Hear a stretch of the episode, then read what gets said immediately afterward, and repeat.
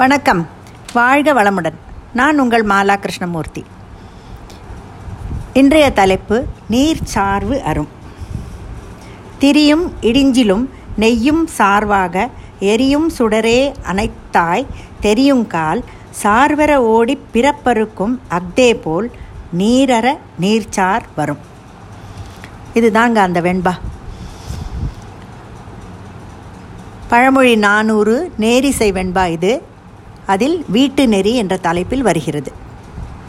மழை மனிதன் எப்படி வாழ வேண்டும் என்று ஊமையுடன் விளக்கும் வெண்பா.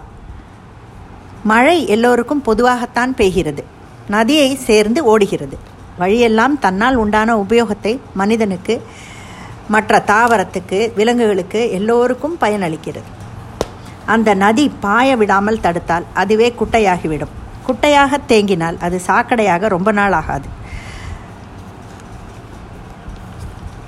நாலைந்து வருடங்களுக்கு முன் திருநெல்வேலியில் தாமிரபரணியில் ஸ்நானம் செய்ய போனோம். போன நாங்கள் அதில் குளிக்க அருவறுத்து திரும்பிவிட்டோம். அப்படி ஒரு தேக்கம் அழுக்கு. மனிதனும் செய்யும் செயல்கள் எல்லாம் நன்மை பயக்குபவையாக இருக்க வேண்டும். அழுக்கு குட்டையாக குட்டையைப் போல் அவன் செயல்கள் இருந்தால் எவ்வளவு நல்ல காரியம் செய்தாலும் பிரயோஜனமில்லை. எப்படி ஒரு விளக்கு திரியும் நெய்யும் இருந்தால் பிரகாசமாக எரியுமோ?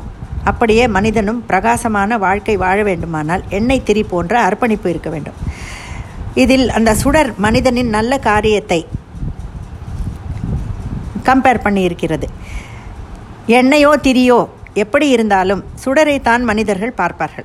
அதுபோல மனிதனின் நல்ல காரியம் தான் எல்லோருக்கும் தெரியும். இருபத்தி நாலு லட்சம் குழந்தைகளை காப்பாற்றியவர் ஆஸ்திரேலியாவின் ஜேம்ஸ் ஹாரிசன் என்பவர். தற்சமயம் அவருடைய வயது எண்பத்தி ஒன்று. பதினெட்டு வயது முதல் எண்பத்தி ஓரு வயது வரை அறுபது ஆண்டு காலம் தொடர்ச்சியாக இரத்த தானம் செய்த ஹாரிசனின் இளவயது வாழ்க்கை துயரம் நிறைந்தது. ஆயிரத்தி தொள்ளாயிரத்தி முப்பத்தி ஆறாம் ஆண்டு பிறந்த ஹாரிசனுக்கு பதினாலு வயதில் நுரையீரல் தொற்று காரணமாக அறுவை சிகிச்சை மேற்கொள்ளப்பட்டது. சுமார் ஆறு மணி நேரம் நடந்த அறுவை சிகிச்சைக்கு பிறகு ஏழு லிட்டர் ரத்தம் ஹாரிசனுக்கு செலுத்தியாக வேண்டும். அதை பெறுவதற்கு அவன் பெற்றோர் படாத பாடுபட்டனர். அப்போதுதான் ஹாரிசன் இரத்த தானத்தின் மகிமையை உணர்ந்தார். ஆனால் அப்போது அவருக்கு பதினாலு வயது தான் அதனால் தன்னுடைய பதினெட்டு வயது ஆனவுடன் இரத்த தானம் செய்ய ஆரம்பித்தார் ஹாரிசன். ஆன்டி டி பிளாஸ்மா இயல்பாகவே ஹாரிசனின் ரத்தத்தில் இருந்தது. அதனால் பல இளம் குழந்தைகள் காப்பாற்றப்பட்டனர். ஹாரிசன் அடைந்த மகிழ்ச்சிக்கு அளவே இல்லை. இருபத்தி நாலு லட்சம் குழந்தைகள் மட்டுமல்ல அவர்கள் பெற்றோர் உற்றோர் எல்லோருடைய ஆசைகளையும் அல்லவா ஹாரிசன் பெற்றார். அவர் எண்பத்தி ஓரு வயதுக்கு பின் இரத்த தானம் செய்யக்கூடாது என்று மருத்துவர்கள் கூறிவிட்டனர். கடைசி இரத்த தானம் அவர் செய்தபோது ஏராளமான குழந்தைகள் அவரால் காப்பாற்றப்பட்டவர்கள் வந்து அவரை வாஞ்சையுடன் முகத்தை தடவி கொடுத்தனர். ஆசிகள் பெற்று சென்றனர்.